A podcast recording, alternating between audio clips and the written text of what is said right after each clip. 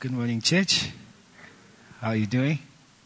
Can I stand here? Come, let's stand here. It's nice in the pulpit. Yeah, now I feel like I'm in front.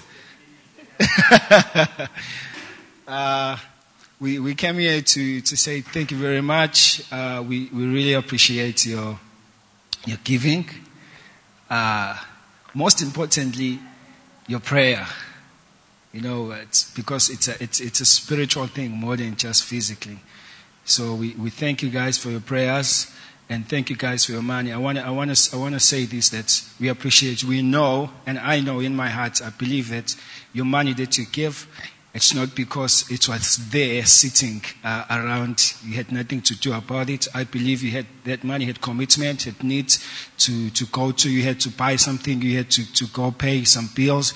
But then you decided to give freely to us. So we really appreciate that. And Jesus says, I think in Matthew, he said one day, this time will come and Jesus will say, I was hungry, you did not feed me. I was naked, you didn't clothe me. So I want you to know that whatever you did to us, you did it to Jesus. So all glory to him, and may the Lord bless you for that. So Piwo is just going to share her journey on Monday and the weekend. Thank you.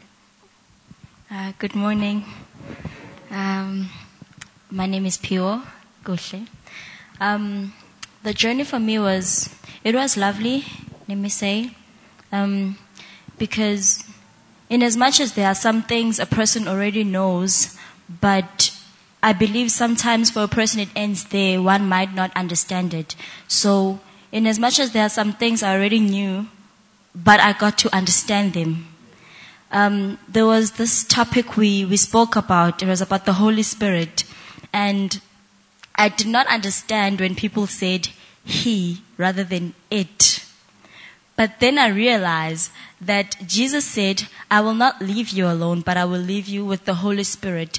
He will comfort you. And so I got to understand that. And I also understood that whatever the Holy Spirit touches, it changes. And honestly, that brought a smile to my face, that whatever the Holy Spirit touches, it changes. One cannot walk in here, be touched by the Holy Spirit, and walk out of here still feeling the same or still being the same person as he was when he walked in here. And I also learned about the body of Christ, which was very wonderful, and how to take care of the body of Christ, and that this... whatever you guys see here is very important in everything. So I also learned a lot about how to read the Bible. I understood how important it is not to just do a jumble mumpo and just say, okay, I'm reading here today. But it's important to understand that there's a way in which you should read the Bible. And not just wake up one day, open the Bible and just say, okay, I'm reading you today because I'm bored. No. And I also learned the importance of prayer, that prayer is like food. When you wake up in the morning, you have breakfast. Same way with prayer. When you wake up, you have a breakfast prayer. During the day, you have a prayer. It's not a religious thing whereby you say, I'm going to wear a long skirt, I'm going to wear clothes that cover my whole body and put a headscarf on my head, go to a private room and pray. But you can even pray when you're walking on the road. I also learned that prayer is not something that you just have to make it a religious something, but it is more spiritual than religious. I also learned the importance of fellowship. Of fellowship. The Bible says it is good when the saints fellowship together.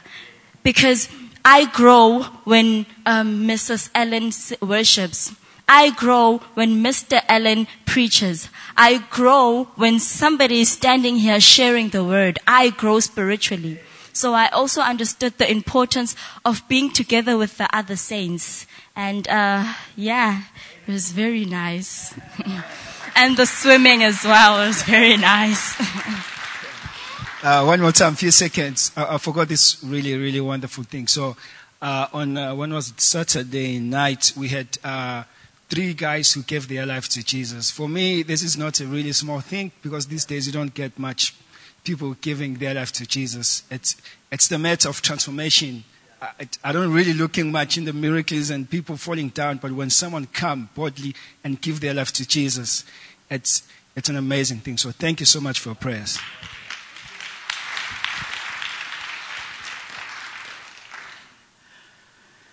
I'm going to ask Zooks just to come and share a little story with us. It's an exciting story for him.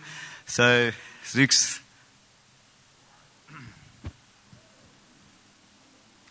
Hello, everyone. Hello. Yes. So I am going to Deutschland at the end of the month, God willing. It's been something that's been on my heart for quite some time. And God, has opened opportunities for me to go there. And it's up to Him how long I'm going to be there for. But I just have a peace about it. And I trust that whatever will be according to God's will. So I have great confidence in that. And just as I was thinking about what I was going to say, actually, I was like, a scripture verse came to me, Psalm 24, verse 1.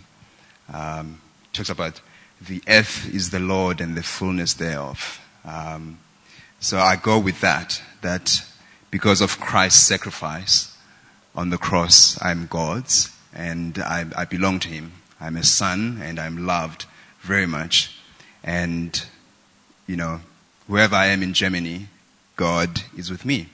Germany belongs to Him. Every square inch of it belongs to Him. So wherever I am there, God is with me. And I trust that everything will go according to His will because He's sovereign over all and I can rest and trust in Him. So, thank you. If we can just ask a few people just to gather around and let's pray for Zuko. The worship team, Greg, anybody who feels they might even have a word for Zuko, that'll be great. So if you can record, Jen, just so that we know what's going on. Lord, we thank You for Zuko. We thank You for Your life in him and his life in You. And this journey. We're all in a journey with You and You take us to different places. And we thank You that You go ahead of him and before him and with him and in him. And we ask, Lord, that it'll be an amazing adventure. That He would bring the fragrance and the aroma of Jesus to Hamburg. And to wherever he travels and wherever he goes around, that he would bring Jesus. So we bless You. We bless You, Zuko. In the unknown, as you're not quite sure what happens or what's going to happen, you do know Your sovereign God, the God who loves you, goes ahead of you and goes before you. So we thank You for that. Zuko, I just have a sense the Lord is saying that you are His.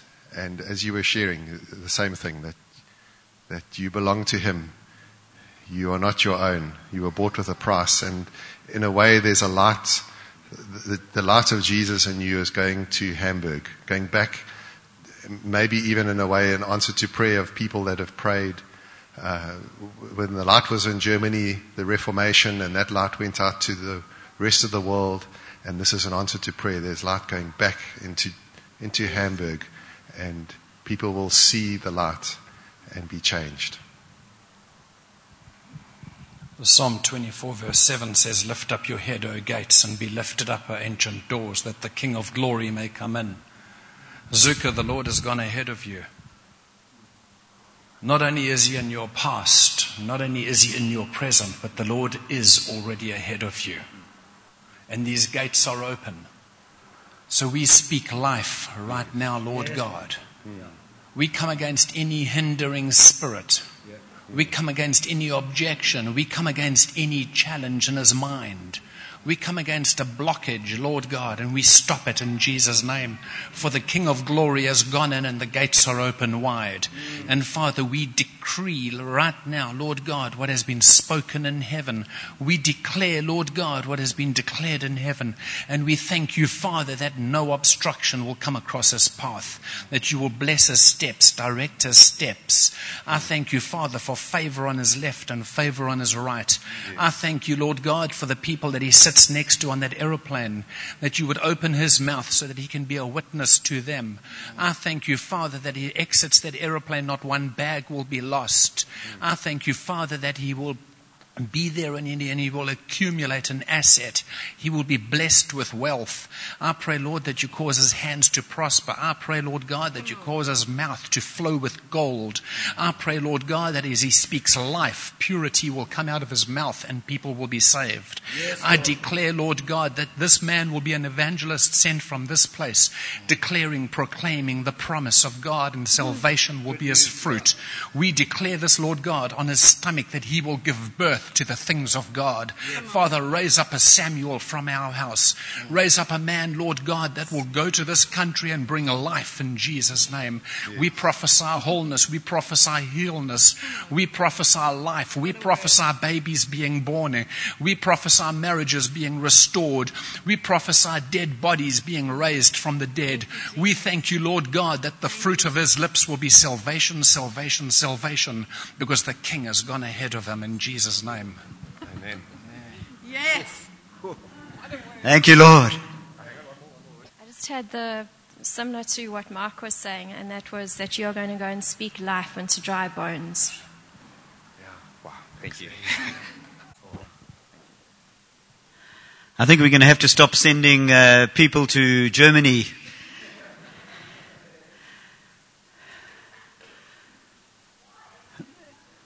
Germany must be saved. Okay, so we can send anybody else want to go to Germany.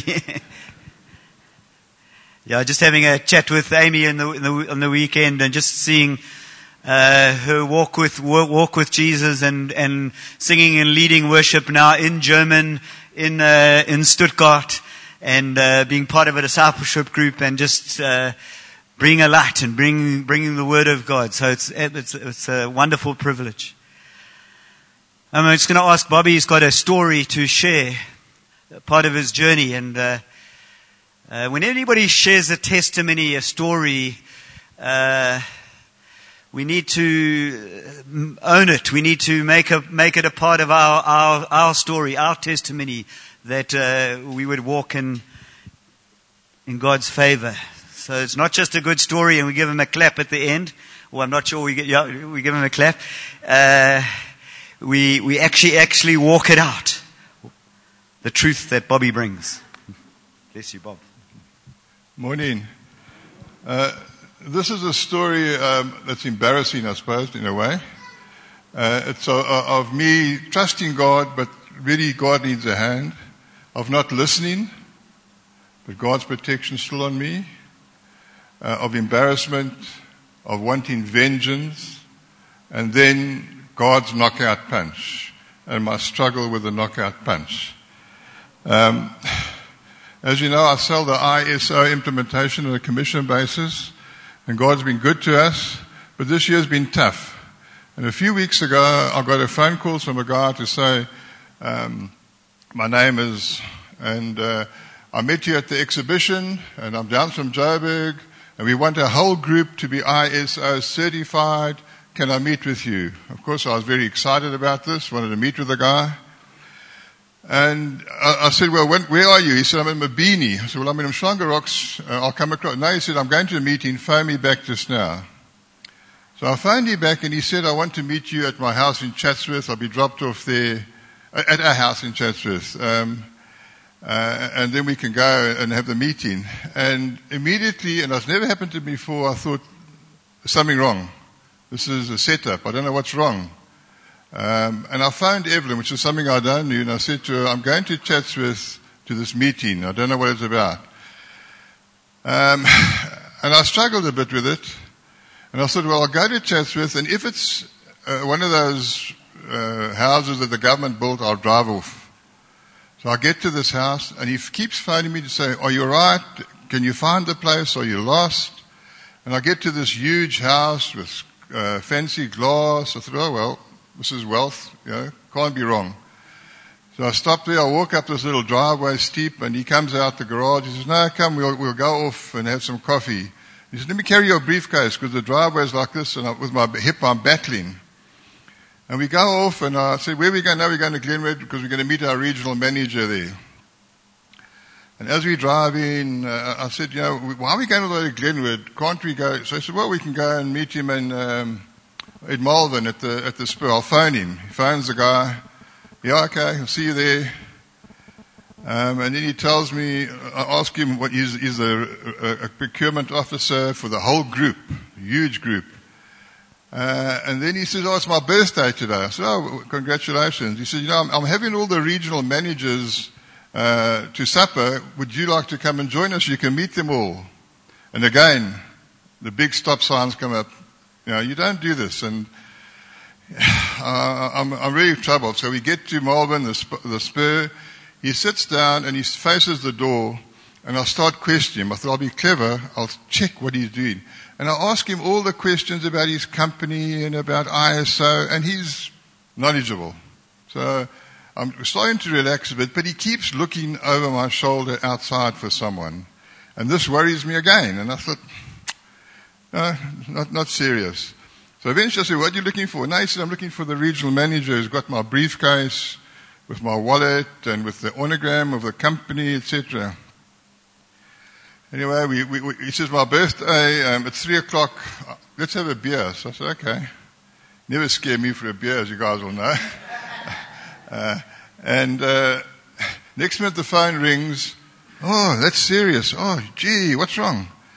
He says, oh, let me ask Bob. He said, my regional manager's had an accident and he can't get here. Do you mind taking me back to Chatsworth? Again, you know, I'm starting to think, I'm being set up. This is really a setup. But, you know, he's got this huge company with all these, Namibia, Zambia, and I'm just thinking dollars. So I said, okay. So I said, well, I'll pay for the beers. We pay for the beers. And then he gets another phone call. Oh, I haven't got my wallet with me. He says, Bob, can you lend me 200 rand? I'll give it to you tonight at dinner. I'm going, oh, Bob, yeah. But he's looking around, and we get in the car, and I'm muttering now because I know. So I take him to 300 rand, sorry. So I said, yeah, I'm giving this 300 rand, but I'm sure I've been conned, yeah. So I give it to him. He says, see you I said, where's the restaurant? In Kloof, Olive and Oil, Topo. He knows the Olive and Oil. He knows everything there. And all the regional managers, see you there. Bring your wife. I go home, I phone Evan, I said, I've been conned. We go home, and at 6:00 I SMS him, and Olive and Oil, where are you? No reply. So now I'm a little bit uptight about that I've been conned. I eventually send him an SMS, and I said, you're a con artist, God will have his vengeance on him. But that night when I got into bed, I was angry, and I thought, I'm going to get a hold of Andrew. Tomorrow, I want Andrew to come with me because I'm going to look for this guy and I'm going to have vengeance. And so eventually I went to sleep, but angry to have vengeance on him.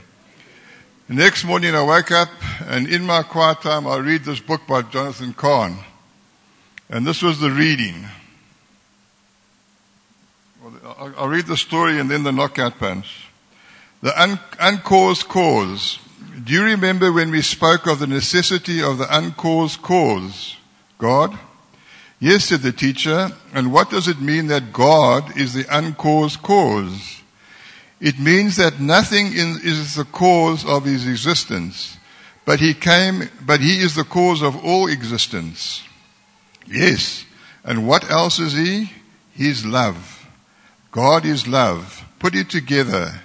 If God is love and God is uncaused, then love is uncaused. Love, pure, absolute, divine love is uncaused. It exists as God exists, of its own, and understanding, that it means that this means can change your life. How? It's one thing to believe God's love when you believe you've given him cause and reason to love you. But it's something else entirely when you've given him no cause and no reason.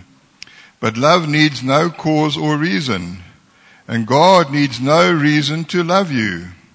He loves you because he is and because love is. You can't cause God to love you any more than you could cause God himself. Love loves without cause, except for the cause of love. So in your darkest pit, in your most unworthy, undeserving, sinful and ungodly state, when you're given God absolutely no cause or reason to love you, he will love you still. And it is then, when you receive that uncaused love, that amazing grace, that he will change your life and allow you to manifest the miracle to others. How? When others give you no cause or reason to love them, and yet you love them anyway, you manifest in the miracle.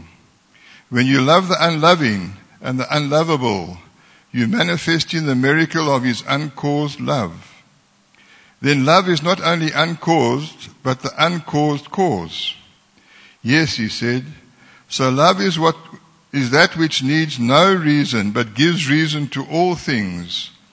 So when you receive God's love, then there's no reason for God's love or for you to receive it. Then the love of God will give reason to your life. For it is the love of God without cause that makes no sense, that once received causes our lives to make sense. For God is the uncaused cause, and God is love. So the uncaused cause is love. The mission, today make it your aim to receive the love of God with no reason or cause, and love others the same way with no reason or cause. And then the knockout punch was Luke 6:27 to 36. But I tell you who hear me, love your enemies, do good to those who hate you, bless those who curse you, pray for those who mistreat you. If someone strikes you on one cheek, turn to him the other also. If someone takes your cloak, do not stop him from taking your tunic. Give to everyone who asks you, and if anyone takes what belongs to you, do not demand it back. Do to others as you would have them do to you. If you love those who love you, what credit is that to you? Even sinners love those who love them. And if you do good to those who are good to you, what credit is that? Even sinners do that. And if you lend to those from whom you expect repayment, what credit is that to you? Even sinners lend to sinners, expecting to be repaid in full. But love your enemies, do good to them, and lend to them without expecting to get anything back. Then your reward will be great, and you will be sons of the Most High, because he is the kind to the ungrateful and wicked. Be merciful, just as your Father is merciful. So I battled with that, and I thought, right, Lord, I'll have to forgive him. I won't phone Andrew. I won't go there to take vengeance. And I sent him a scripture to saying, you're a crook, but God will have his vengeance on you. But the problem is that I still was unhappy. And so for quite a number of days, nights, there was still, well, maybe I'll just go to Malvern and see if he's in the spa and you know, or I'll go into Chatsworth and just go past that house. So I had this whole continuous fight about saying, yes, Lord, I forgive him, but really I would like to see him again. And eventually I sent him a scripture, John 3:16. I said, for God so loved the world. And so it's been a fight, and it sometimes raises its head again. You know, when money is tight, you think 300 rand is not going to solve the problem, but the embarrassment, I think, was the biggest part. Well done, Bob.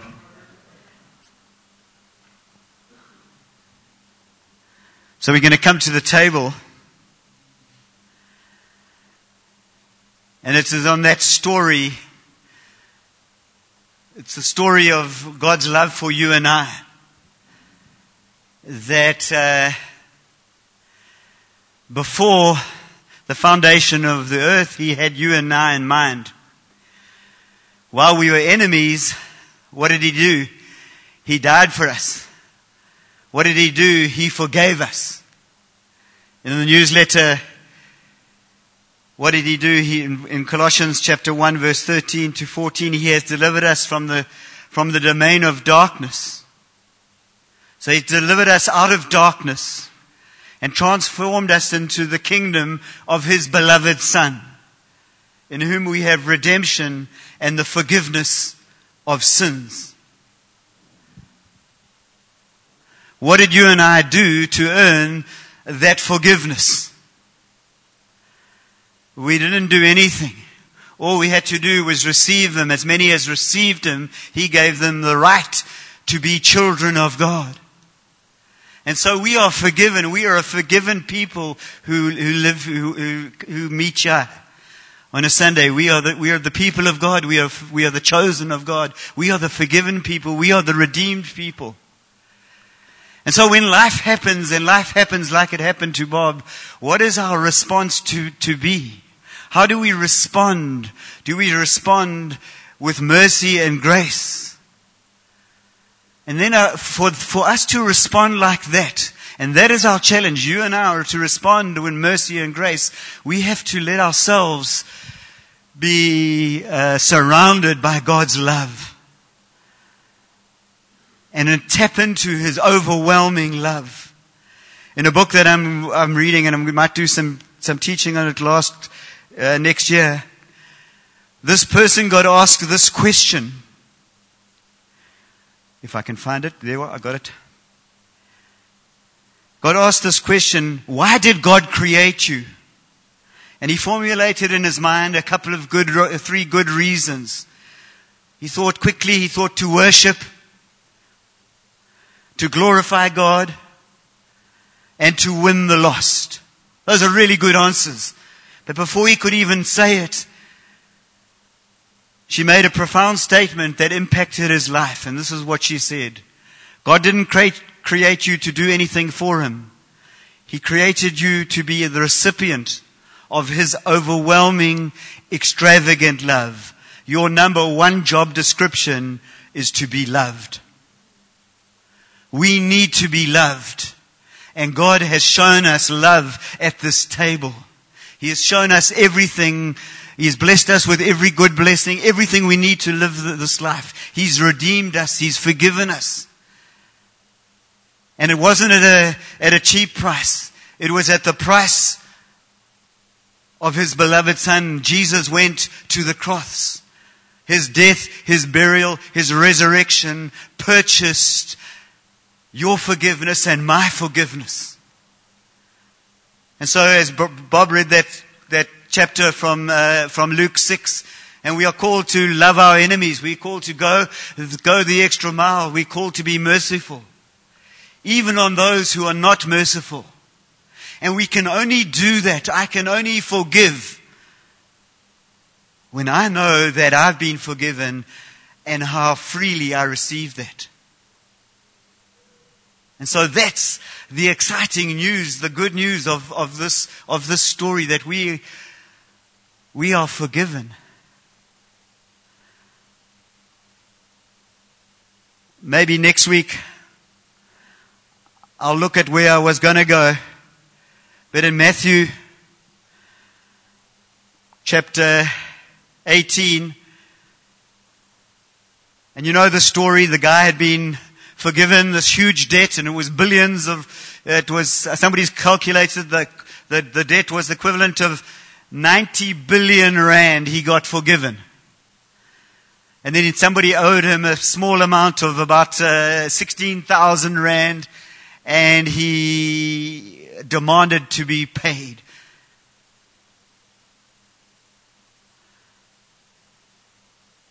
And he didn't forgive him.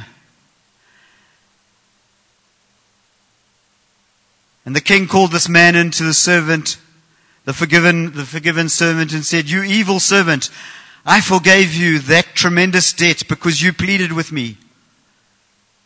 Shouldn't you have mercy on your fellow servant just as I had on you?"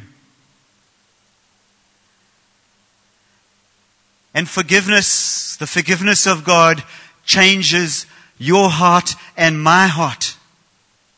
We have new hearts, and we need to be living in our new identity of who we are in Christ. We need to be living as people who forgive, as people who love, as people who go the extra mile. Because that's what the scripture is saying. He says, love your enemy. These scriptures are impossible to do. How can I forgive? I'm going to wake up in the middle of the night and I'm going to have to go with Bob and sort that guy out. You know, you go through all those things in your mind and you don't want to forgive, but we have been forgiven. So let us know, as we go away from this place today, and we're coming to the table, we go away forgiven, we go away changed. So we're going to go back to this next week, and we're going to unpack it a little bit more, because I think it's important that we forgive. And all of us here have somebody that we need to forgive. We are in the process of doing that Zoe discipleship course, and we had the weekend. And one of the key elements of that course is forgiveness. Is forgiving people that have been nasty to you, that have been horrible to you, that have despitefully used you, that have just stabbed you in the back, that you need to forgive them. Because what unforgiveness does to your heart, it's like me. Unforgiveness is like me taking poison and hoping that you are going to die. It's never going to happen. In actual fact, what happens is I die with unforgiveness. And many of the psychologists would probably say much of the psychosomatic diseases that are present in the world are because of one of these things, and one of them is unforgiveness. The other is guilt. And what a beautiful table this is. Because at this table, your guilt, your shame, your sin is taken away. And to quote Jockey again, this table represents two sides of a coin. The first side of the coin is he takes your sin, Rob's sin, Ayanda's sin, Tembi's sin, Mandy's sin, my sin on himself. He takes it on himself. And we are forgiven. Isn't that beautiful? And then the other thing is we die with him. So it's no longer I that liveth, but Christ that liveth in me. So I can forgive. I can let it go. And so next week, I've got a little video clip which I'm going to play. And it'll be called Let It Go. Let It Go. So let's pray. Lord, we thank you. We thank you for forgiveness. We thank you we are a forgiven people. We thank you for Jesus' death, his burial, and most of all, we thank you for his resurrection. We thank you. We thank you today that we come to the table and we come to remember what you did, the freedom that you bought, the freedom that you paid for us. And Lord, forgive me, forgive us, when we so often don't live in that freedom. So often we revert to walking in the old man. And so I thank you for your resurrection. This table represents resurrection, it represents life. That I'm going to live in the life of Jesus. And let him live in me and through me. I'm going to abide in him. And that's what we're going to do. We're going to be a community who lives in love, who loves, and who walks like Jesus. So we thank you, and I declare that over us.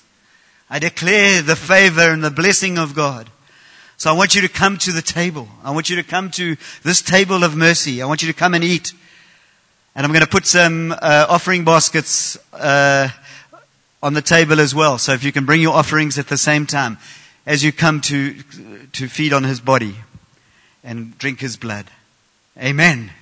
Come, church.